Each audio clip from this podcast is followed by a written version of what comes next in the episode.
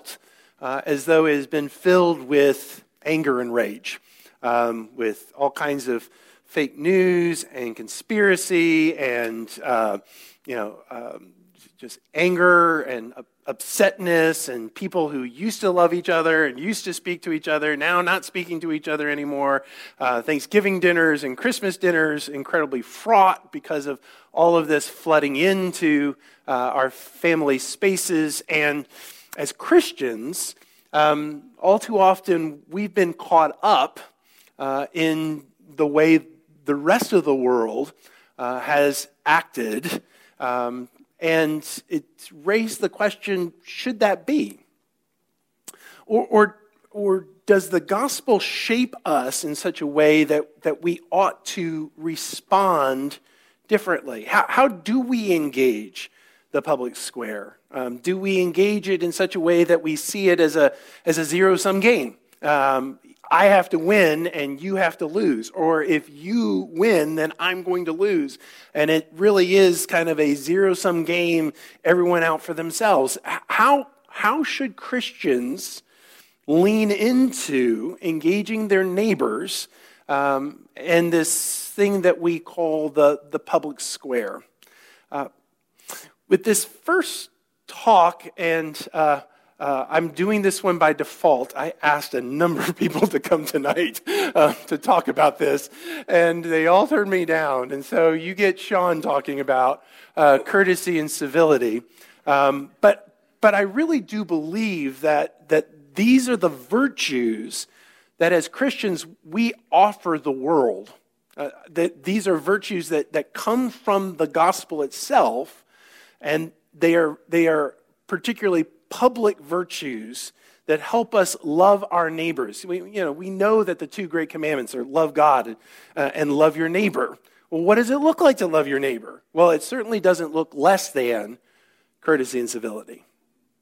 That, that, that's, a, that's, that's ground floor, right? Which should be more than courtesy and civility, perhaps.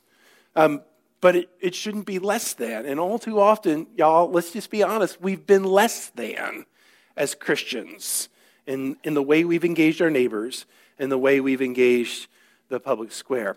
I, I, the word civility um, really stands in for a kind of, of public politeness, if you will. Um, but it's, it's not kind of the, um, as, as, a, as a southerner who goes back to uh, the hills of Virginia all the way to 1750, I can speak of it in these ways. But it's not that kind of, of public politeness where you put on a veneer of cultural politeness, uh, and, and then meanwhile, back home around the dinner table, you're shredding the other individual. Um, it's, it's really a civility is a, a virtue of public politeness that helps the public square work. The word civility actually has in there the word civil, draws from the Latin word civitas, which is the word in Latin that we get translated city or, or, or uh, yeah, city or politic. Um, it's how our polity works. If we're going to have civics, uh, if we're going to be a, a public square, civility is that public virtue that helps it all work. And, and, and civility and courtesy as a form of, of public politeness, I'm going to argue, is, is rooted in the very virtues of the, of the Bible. It, uh, the, the gospel itself produces these virtues in us. But why do we need to return to these virtues? As I said, uh, uh the public square feels incredibly angry right now. Um, uh, some of you, many of you perhaps, are on social media, whether Twitter, Facebook, or Instagram, or some other uh, social media uh, form that came out of 2020 and frustrations with the major platforms.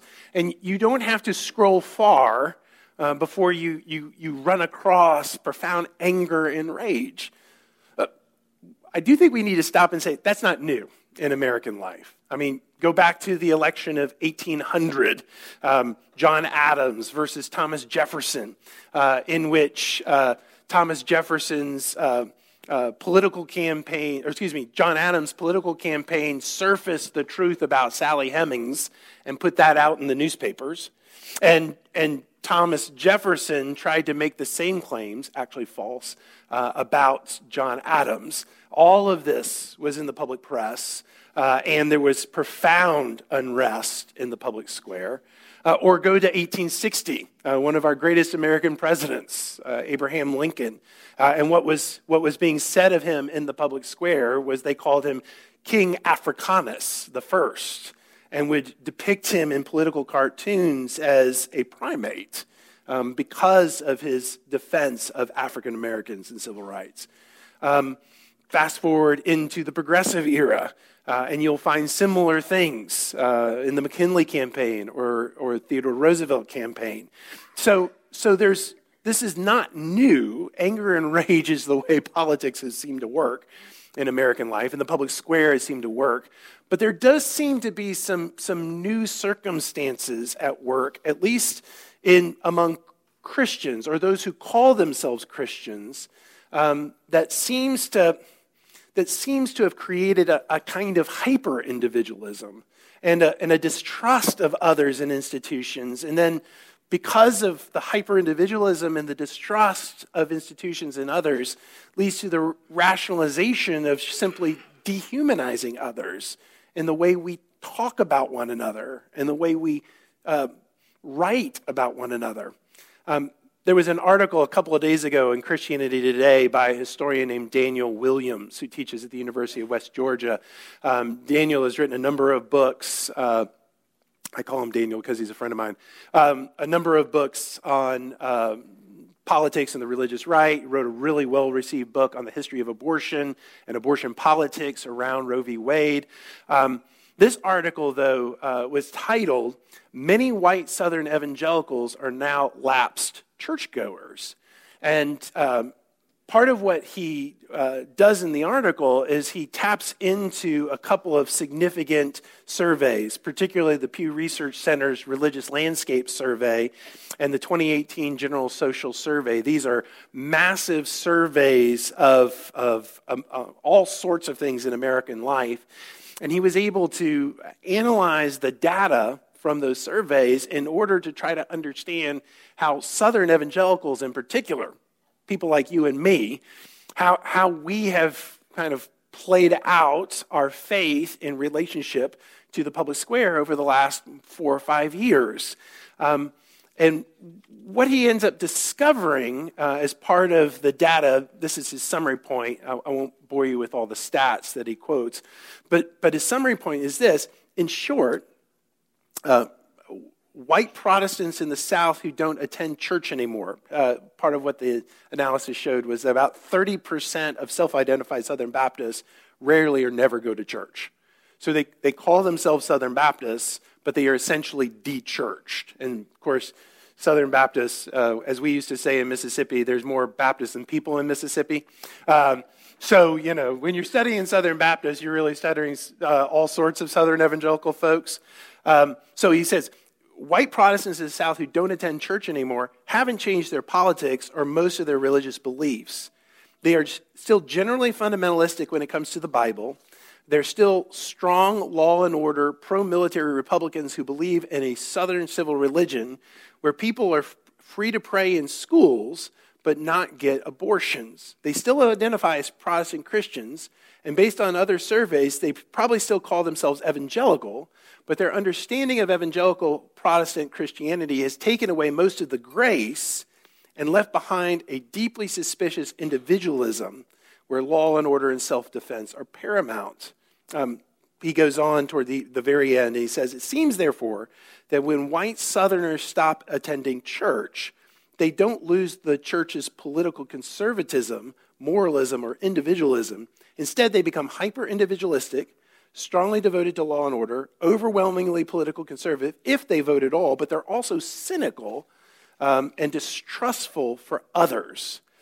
Um, part of where he ends up going uh, in talking about that is the deep distrust of institutions coupled together with the hyper individualism makes um, de-churched former uh, southern churchgoers extremely suspicious and extremely cynical about everybody else around them. Does that sound like recent politics in America? Does that sound like the public square at all? Um, of course, uh, it seems that that kind of mm, hyper individualism and distrust um, that uh, would seem to rationalize then I, am out for myself. I can't trust these institutions. I can't trust the church. I can't trust my local government. I can't trust uh, doctors or medicine. Certainly, COVID exacerbated that sense of distrust of even medical institutions. I, I, can't, I can't trust, so I'm going to operate with a hermeneutic of suspicion, and I'm going to bring then my anger and frustration into the public square and, and, and express that in ways that are profoundly uncivil and discourteous, uh, and in fact, slanderous, libelous, and downright mean. Um, to just give you two examples of what that kind of looks like, um, and I'm using these examples because I'm intimately familiar with them. Um, here's an article uh, from a website, thankfully, that no longer exists, called Pulpit and Pen, uh, titled Critical Race Theory Syllabus from Reformed Theological Seminary Released to the Public. Um, a student at Reformed Theological Seminary has pointed concerned Christians to extremist critical race theory syllabus taught by Dr. Sean Michael Lucas, the Chancellor's Professor of Church History. Uh, and he goes on to unpack uh, how allegedly the syllabus for the class Gospel and Race um, was radical uh, in promoting uh, multiculturalism, identity politics, critical theory, and all the rest. Um, the syllabus doesn't do anything like that at all. Um, the, the entire article is actually an exercise in guilt by association, genetic fallacy, and all the rest.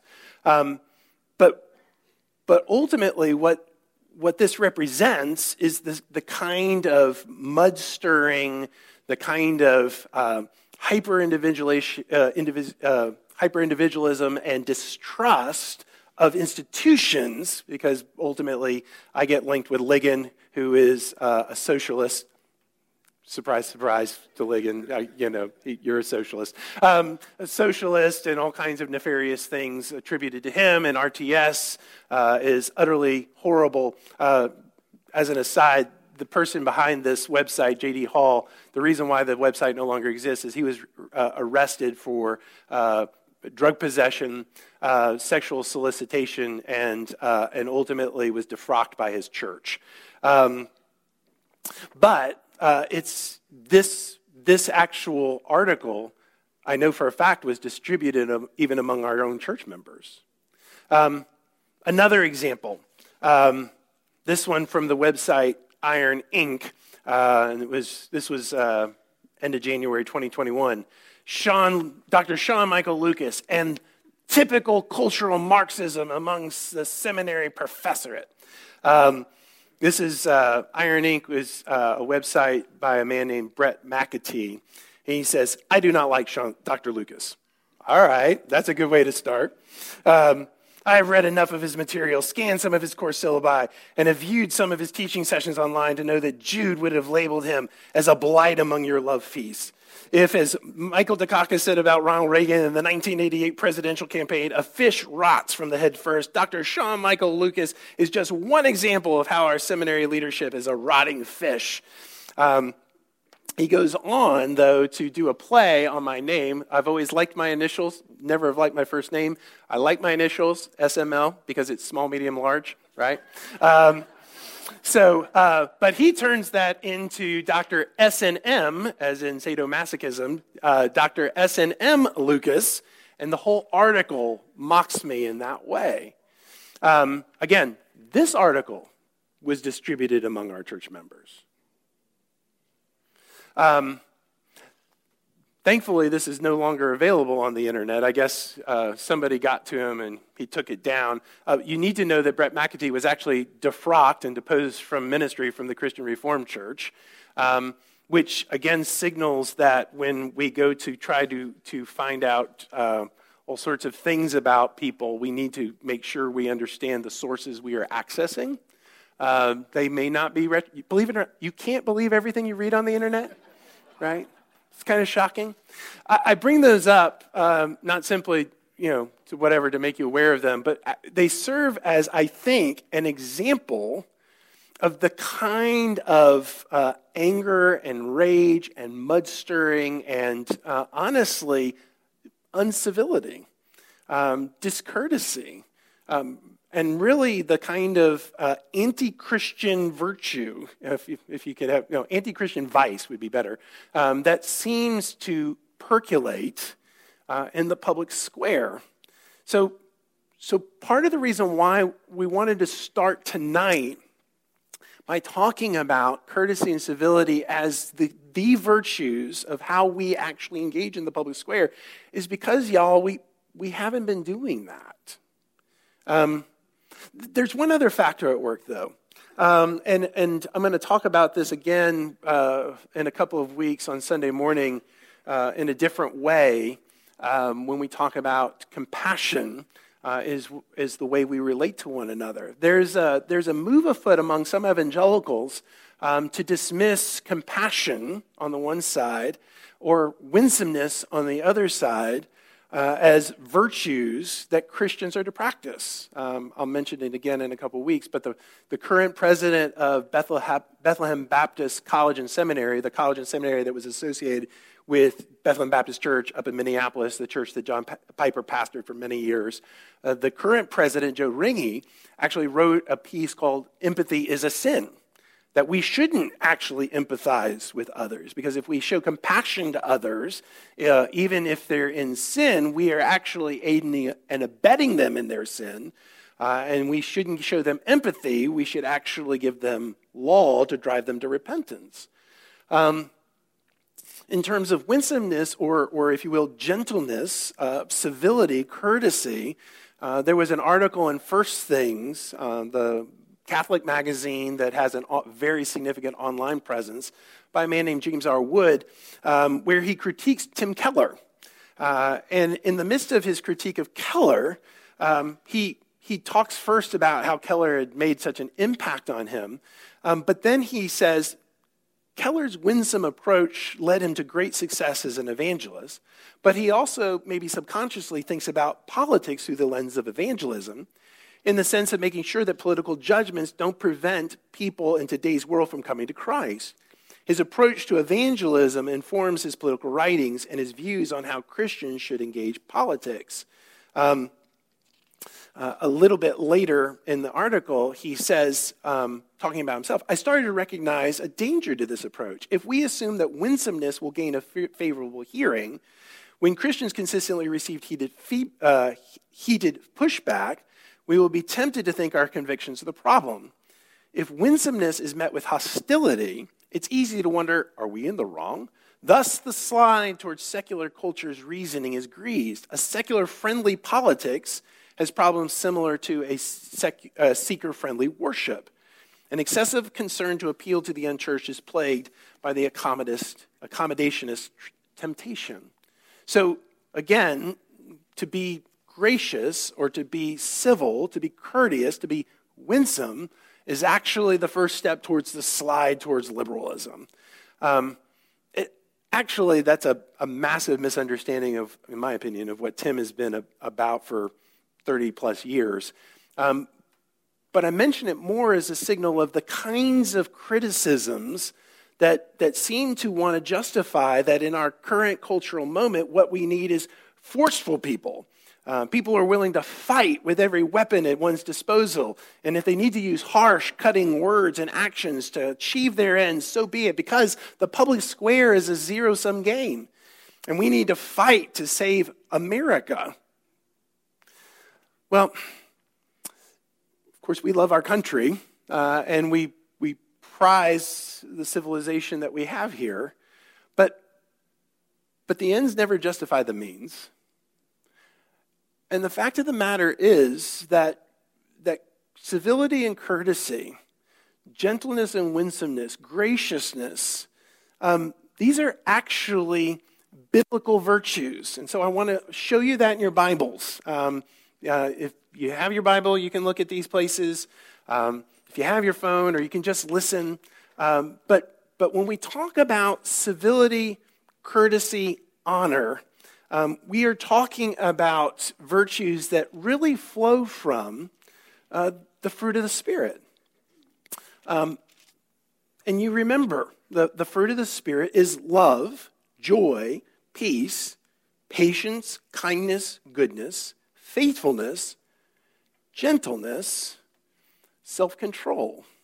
Um, Gentleness serves as that fruit of the Spirit that works its way out toward others, toward our neighbors, um, toward the public square as honor, courtesy, and civility. It's notable that the Apostle Paul in Titus, um, uh, when he's giving instructions to Titus on how he's to teach people to live out the gospel, he says in Titus chapter 3, verse 1 Remind them to be submissive to rulers and authorities, to be obedient, to be ready for every good work, to speak evil of no one, to avoid quarreling, to be gentle, and to show perfect courtesy toward all people, not just to people who agree with you, um, but to people who disagree with you, not to people just to people who are like you, but to people who are unlike you. These are seven things that actually flow from the gospel.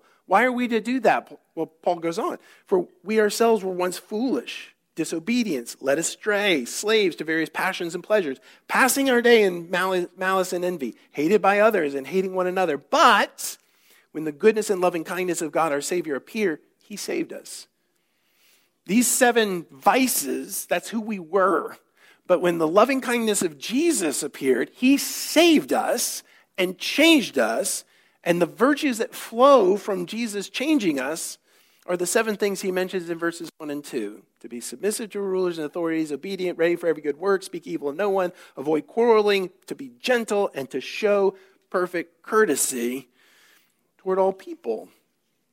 Paul tells Timothy to, to, to instruct leaders to be the same way in 2 Timothy chapter 2, he says, and the Lord's servant, not just pastors, but elders and deacons and leaders. Um, the Lord's servant must not be quarrelsome, but kind to everyone, able to teach, patiently enduring evil, correcting his opponents with gentleness. God may perhaps grant them repentance leading to a knowledge of the truth, and they may come to their senses and escape from the snare of the devil uh, after being captured by him to do his will. So even opponents, certainly within the church, but by extension, then that would be also in the public square with our neighbors. Uh, how are we to be as the Lord's servants? We're to correct with gentleness and not to quarrel. Um, well, why does Paul give these instructions? Why, uh, why, do, why do they show up in Titus and 2 Timothy? Well, because they flow from the fruit of the Spirit, which is gentleness. But, but Peter has the same kind of language. Um, we might skip over it because it, at some level it seems obvious, but in the midst of a number of exhortations in, in 1 Peter chapter 2, Peter says, Live as people who are free, not using your freedom as a cover up for evil, but living as servants of God. And then, chapter 2, verse 17, honor everyone. That word honor is the same word that Paul will use in Ephesians 6, quoting the fifth commandment honor your father and your mother. What does honor look like? Well, when we honor our parents, we hold them in high esteem. We, if we have to remonstrate with them, we, we remonstrate with them as 1 Timothy 5 as one who is our father. But we do so with gentleness and with respect. Well, Peter says we're to honor everyone. Not just our friends, but, but also our enemies. Not just those who agree with us politically, culturally, socially, but also with those who disagree with us politically, culturally, socially. We are to honor them.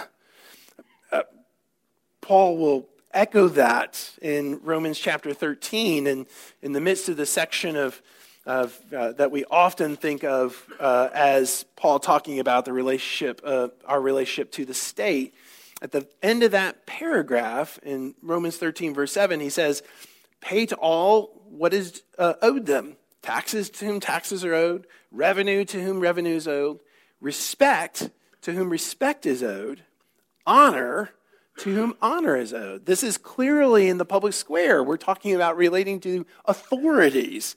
And Paul says we're to respect and honor. why does that make sense? Well, because the fruit of the Spirit is gentleness. Um, and this is how we're to be. We're to treat others uh, submissive to all authorities, and we're to be gentle and to show perfect courtesy uh, to all whom we come across uh, as in, in, in a public way, in the public square. Um, there's other places um, you can look. 2 Corinthians chapter 10 and verse 1, Paul talks uh, to the Corinthians, appealing to them with the gentleness and meekness of Christ. Or 1 Peter chapter 3, verses 15 and 16, where he says we are to make, uh, this is actually a, a really good one. Uh, 1 Peter chapter 3, verse, sorry, I was going to summarize, uh, but I'm not now. Um, chapter 3, verse 15 when he says, But in your hearts, honor Christ the Lord as holy. And we love this first part because we love apologetics, always being prepared to make a defense to anyone who asks for you for a reason for the hope that is in you. But then we skip over the next part, yet do it with gentleness and respect. So that even as we're giving a defense of the gospel, we do so with these virtues coming forth of civility and, and courtesy gentleness, and respect. Um, not only are there discrete biblical verses that speak to this, though, there, there's actually theological grounding. We are to treat others this way out of a recognition of commonness. Um, we, we have a common humanity with all those who we run across, no matter how different they may seem to, to you, that person, uh, whether politically, culturally, or socially, um, whether they're gender confused or, uh, or in a same sex relationship or, um, in, a, in, a, in a horrific pattern of sin or crime, whatever it is, doesn't matter who you come across, you share a common humanity with them. They are made in God's image. Um, every single person you run across is. And so we, we treat others with civility and courtesy because we recognize, uh, as the sanitation strike marchers loudly proclaim, they're men and they're women. Remember, that's, that was the sign that the sanitation workers carried in 1968 I am a man. There's a common humanity. I need to be treated as a human being. And we, above all, should say, yes, we have this in common, made in the image of God. But, but we also have in common our common life together. We're part of a community. We're part here of a community called Memphis, and then smaller communities within that. But, but that word community, of course, has buried in it common unity. Our very community signals a common life together that, that we must live out of. But, but we also treat others this way, not just because of who we are by creation, but also by redemption. We've come to know a gentle Savior. A Savior who, even when he, he upbraids uh, the Pharisees in Matthew 23, what does he do at the end of the chapter? He weeps over Jerusalem. Um, he, he wounds in order to heal, and his heart is revealed uh, in, in his weeping. Of course, famously in, in Matthew chapter 11, um, Jesus tells um, the crowds after he prays to the Father, Take my yoke upon you and learn from me, for I am gentle and lowly in heart, and you will find rest for your souls. My friend Dane Ortlund makes the point that that when Jesus describes himself this way, this is one of the very few places in the Bible where Jesus describes himself in an attribute. And when he goes to do so, he says, I am gentle and lowly in heart, which is why, of course, Paul will appeal to the gentleness and meekness of Christ. So, so these virtues I'm talking about, um, courtesy, civility, that flow out of the virtue of gentleness, um, these are rooted uh, not just in discrete biblical verses, but in who we are by creation and redemption. Of course, we need to ask the question, or, or at least pause and say, what does this not mean? You know, some of you are here and you're listening to me talk about gentleness and civility and courtesy, and you're saying, well, Sean, there's just some times where you can't be courteous. There's just some times where you can't be civil. There, there's certainly some times where you got to be rough and tough and harsh in order to drive your point across. So, so you, there's got to be an exception. Well, we'll get there, but, but, but out of that kind of questioning that maybe you have in your head, I, I do need to kind of step back and what does this not mean? When I'm talking about courtesy and civility, what do I not mean? Well, courtesy and civility and talking about those virtues as we engage in public issues and engage in the public square, it doesn't mean that truth is unimportant. Uh, I once had someone that met with me and um, uh, he's, he said to me, You know, Sean, I, I've come to believe, you know, Jesus, grace and truth are found in Jesus. I've come to believe that some people are grace people and some people are truth people. Which are you? Well, I don't want to be either. I want to be both, right? Because grace and truth in Jesus. Um, but the, the supposition behind the question was if you were a grace person, you weren't going to be a truth person. Of course, the other side of that is if you're a truth person, you're not very gracious, right? I mean, it's, it was an interesting way of putting it, but I, I'm afraid that sometimes people hear some of us talk about gentleness and civility and courtesy, and, and they might come away thinking that we don't care about truth. No. No, truth is important. We, what we're after is a convicted civility or a set of civil convictions. Um, we don't believe in a both sides approach to truth claims. Um, we come to this book um, and we say this is the inspired, inerrant, and infallible Word of God. Our consciences are bound to Scripture. Uh, and, and this sets the standard of truth for us. Uh, and so when we try to then take this Bible and apply it to public issues, I'm going to make a case Sunday that that's in fact part of God's mission. God's mission includes everything, not just our souls. But when we try to come to this Bible and apply it to public issues, it's right for us to do so. Um, there are truth claims concerning who God is and who human beings are, concerning sexuality and abortion, concerning justice, concerning economics, and all the rest that we can find in the pages of Holy Scripture, at least by way of the principle of general, general equity.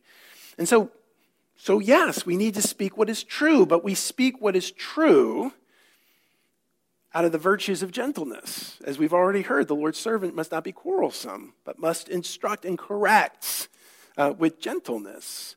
Um, likewise, uh, uh, again on this point, truth is important, and we're actually called to make judgments about all sorts of issues. Isaiah in Isaiah chapter 5 uh, decries what was happening in Israel, uh, where some were calling good evil and evil good. Uh, and he was saying how wrong that was, and how, in fact, God's judgment was coming upon Israel for that. And, and of course, that's exactly right. We have to do the same today uh, it is right for us to say that those who call evil good and good evil are wrong. And if they don't repent, they're in danger of the judgment of God. That, that's it, absolutely a gracious and winsome thing to do, to say the truth and to, to offer judgment about all sorts of issues. The Apostle John in 1 John chapter 4, verse 1, calls us to test the spirits, uh, to put the spirit of the age or the spirit of what we hear to the task. It's right for us to do that.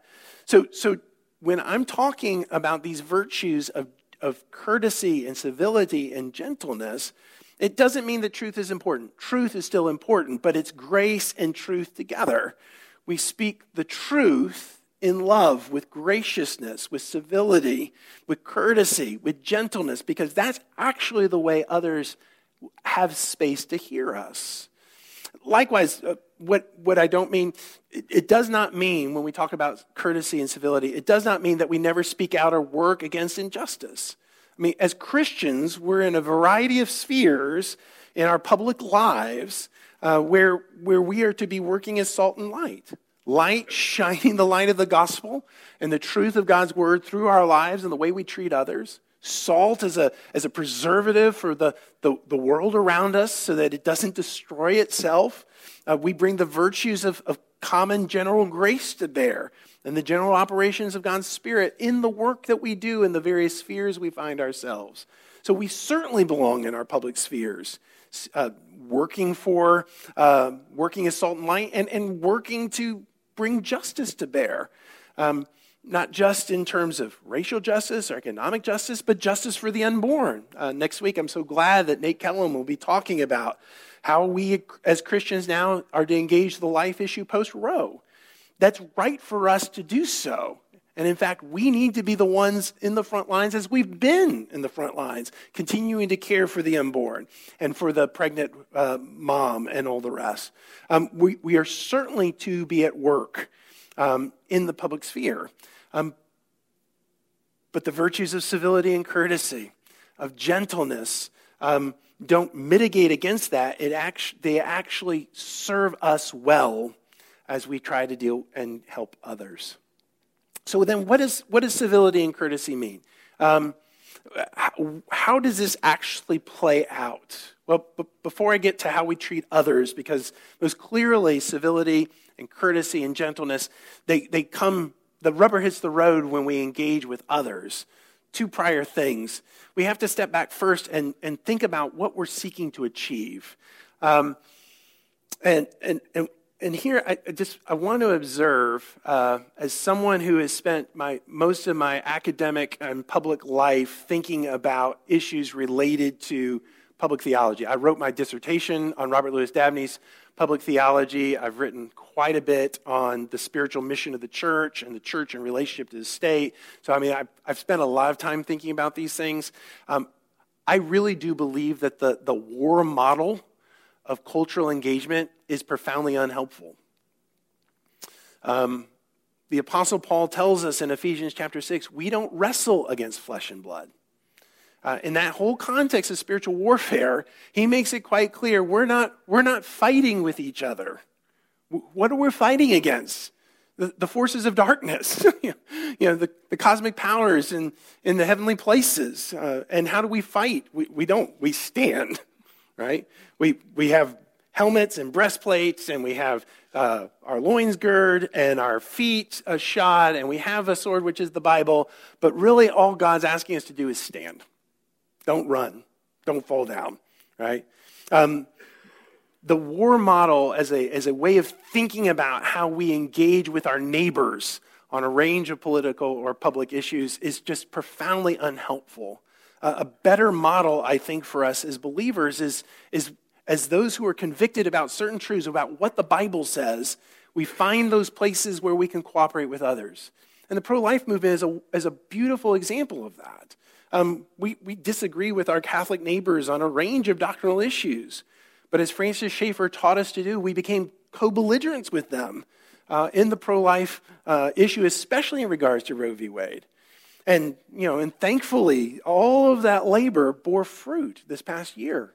Um, so, so thinking about what does the Bible say, and then finding places where we can work with others toward the common good in areas of common commitment, that's, that's actually, I think, a better way of thinking towards what we're seeking to achieve.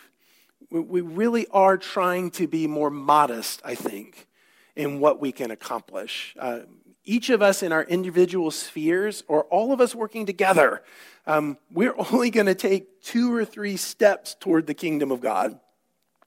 And hopefully, our children after us will take two or three more steps towards that. Um, this idea that somehow we're going to rescue our culture if we just do the right things, probably not going to happen. But we can live as salt and light as we work together with a range of others in places where we believe the Bible speaks, and they may not believe the Bible speaks there, but they believe the issue is important. And we can work together with them for the common good because ultimately we're, we're somewhat modest in what we're trying to achieve. Uh, along that line, I think as part of that, we have to see our loyalties a little bit differently. Um, all the way back to Augustine, uh, Christians have fought in terms of there are really, we're, we're, we're citizens of two kingdoms. Um, we belong to a heavenly kingdom that is our true home. Uh, and we're part of these earthly nation state political arrangements. Um, and while we, we love our people and our, and our place, our ultimate loyalties are actually to the kingdom of God. Uh, this, this heavenly kingdom uh, that centers on Jesus, um, his cross and his empty tomb, And, and part of what Jesus is up to is forming a holy nation that's made up of a multiracial, multicultural people called church. I mean, the Bible is clear about that. Um, from, from beginning to end, that this is in fact God's holy nation. Uh, it's not America, it's not Tanzania, not China, not India, not France, not England. The true nation that God cares about is the people of God. It's you, it's the church. And that means that you may have more in common with, with the Korean Presbyterian or the Kenyan Presbyterian here in Memphis than you have with your business partner. Because ultimately, your true nation is, is centered on Jesus. And so that's ultimately where our loyalties and our allegiances are to be. They're, they're to be first to this, this people called church, and then after that, to our other identities and calling. I, I wonder how it would change the way we engage with one another in, on public issues uh, or in uh, places in uh, like social media if we if we kept in mind that actually uh, this other person who uh, claims to be a believer is actually my brother or sister in Christ. I have far more in common with them in Jesus than on any any other issue I'm going to face. How, how, would that change the way we engage with a range of issues? How, how would that change the way we think about the public square? I think it would be pretty significant.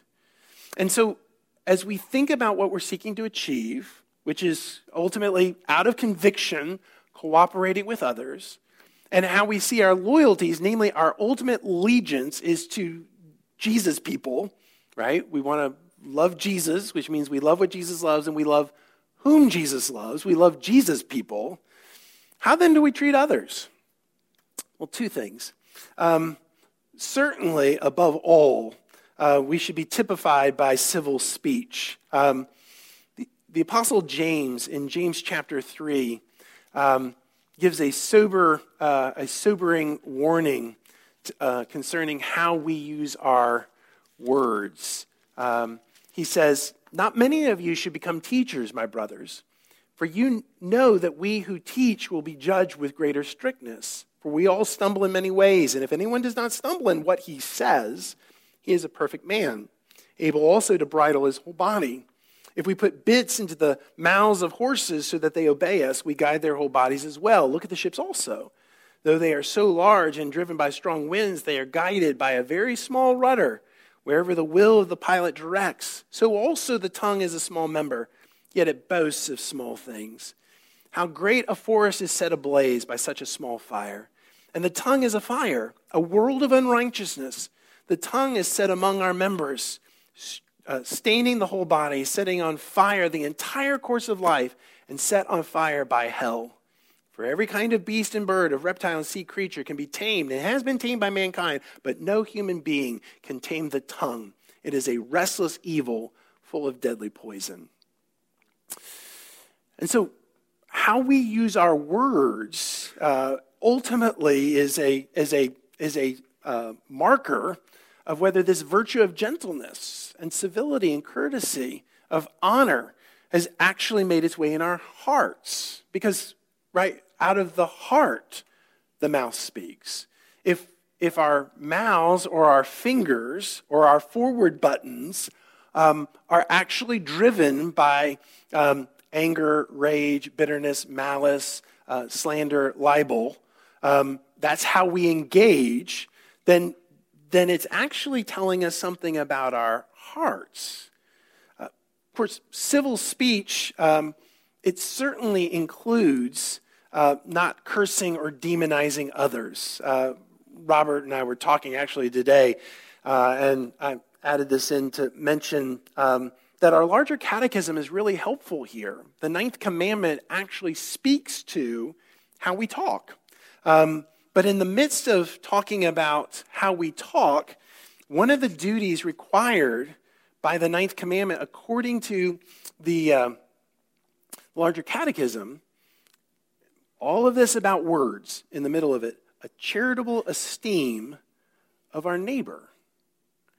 So, so how we use our words with civility, courtesy, gentleness actually comes out of a heart that, that, that has a, an esteem for our neighbors. Um, and of course, on the other side, if we uh, lie, slander, backbite, uh, detract, talebear, wiship, uh, whisper, scoff, revile, um, use rash, harsh, and partial censuring, what are we not demonstrating? We're not demonstrating esteem for our neighbors. But, but civil speech not only involves how we use our words, if you, if you will, and not cursing or demonizing others, it also involves summarizing another's views in a way that is truthful and honors them. I, I think this is something that's really important. Um, honestly, I've been stunned um, in the ways that I think I say things relatively clear. I've been talking uh, before uh, congregations and groups since I was 16 years old. It's, it's been stunning over the last couple of years uh, to think that I've communicated clearly and to have those words come back to me in ways that, wow, you got that from what I said? Um, things even as simple as a couple of months ago, uh, I was in Mike Malone's Sunday school class answering questions concerning um, uh, the new church and some of the reasons why they left. And I simply was reporting exactly what John Sartell told me uh, that there was questions and differences over issues of how the session handled issues of race. Um, and uh, there was some questions about how, particularly some of the teaching elders felt about overtures that were b- before the General Assembly concerning um, those who were same-sex attracted. So questions over homosexuality. That's what I said. What came back to me a week later was, oh, so you're saying that they're racist? What? Like, no, I didn't say that at all. But what is that ultimately? That's not just simply a failure to hear, that's actually uncivil. It's not decent. It's not courteous, courteous because it, it doesn't summarize what was said in a way that's truthful and honors the individual that said it. Now, I, am just using that example because it's, uh, it's ready at hand for me, but, but you need to think about the ways that you interact with others. When you summarize others, whether it's what you hear on television, what you read in the newspaper, as you're talking with your uncle or aunt at the Thanksgiving t- table and they're completely different politically from you, are you able to summarize their view in a way that's truthful to them and honors them? Or do you simply pick up on certain things and hammer it? Oh, that's socialist, or that's communist, or that's critical race theory, or that's cultural Marxism, or whatever it may be. Doing so in those ways actually is not civil. Civil speech, courteous speech, the speech that James calls us to, that the Ninth Commandment calls us to, actually involves summarizing another's views in a way that's truthful that, that they would recognize and honors them. So, civil speech is, is, of course, part of what courtesy looks like, but also open hearts. Um, how do we develop a kind of compassion and empathy towards others where we treat them, golden rule stuff, right? We treat them as we want to be treated. Um, we, we wouldn't want anybody to lie, slander, uh, rage, malice at us, hold bitterness and grudges, and speak about us around them. So why would we do that to them, right? We, how do we have a kind of compassion and empathy so that as we listen to the other, even when we disagree, and we all are going to disagree. I mean, you know, the old joke is you put three Presbyterians in a room, you get four opinions, right? Um, think about that for a minute. Um, you know, we're all going to disagree, but but how do we how do we have a kind of compassion and empathy with the others and curiosity that we try to actually understand what they're saying? That's that's what this virtue is. This is how we engage one another in the public square. And then two a kind of teachability uh, a willingness to listen and learn from others not like me. Rather than simply writing something off uh, in, a, in a shorthand fashion how do we how do we have a kind of willingness to listen and learn um, I read a lot.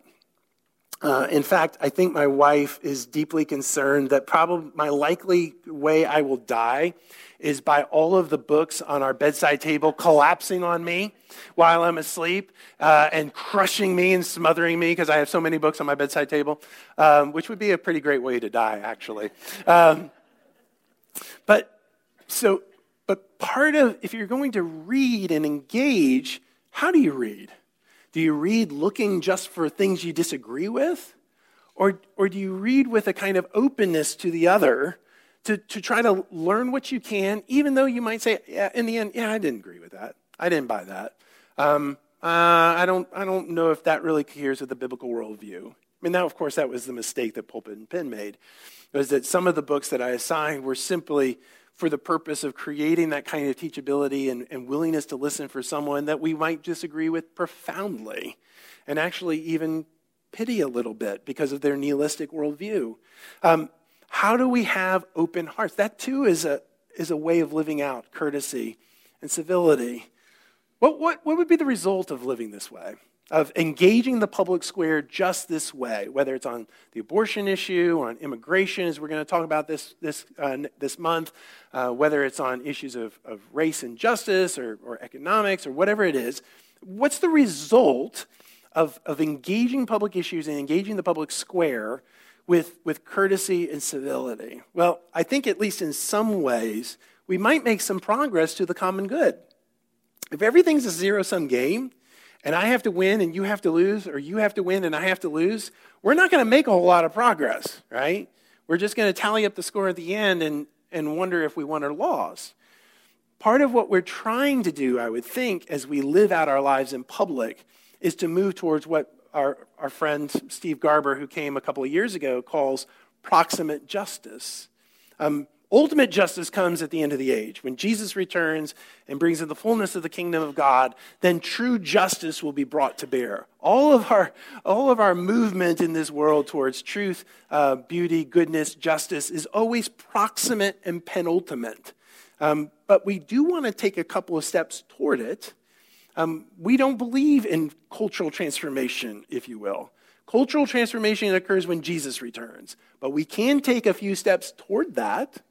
Jesus actually calls us to lean in and love our neighbors uh, and in a modest way seek to do good where we are. Um, God doesn't need our good works, but our neighbors do. So we, we, we lean in with courtesy and civility, with graciousness and gentleness, in order to make some progress towards the common good so that our neighbors are blessed. And, and what we might find is that the modeling of such Christian virtues will, in fact, provide a platform for the gospel. I'll close with this. One of the things that uh, I've, I've replayed over and again was a, a, a listening into a conversation that a couple of my now young adult children were having as we were hiking down a mountain outside of Atlanta. Yeah, there's only one mountain, it's Stone Mountain. Uh, so we were hiking down the mountain at Stone Mountain, and I was just listening in, uh, and they were talking about the news of the day. Uh, and, um, and, and one of the things that really hit me, uh, and these are PCA preacher kids, uh, members of PCA churches now, of on their own, married in their own PCA church, right? These are this is the next generation. So I'm not even talking about lost people.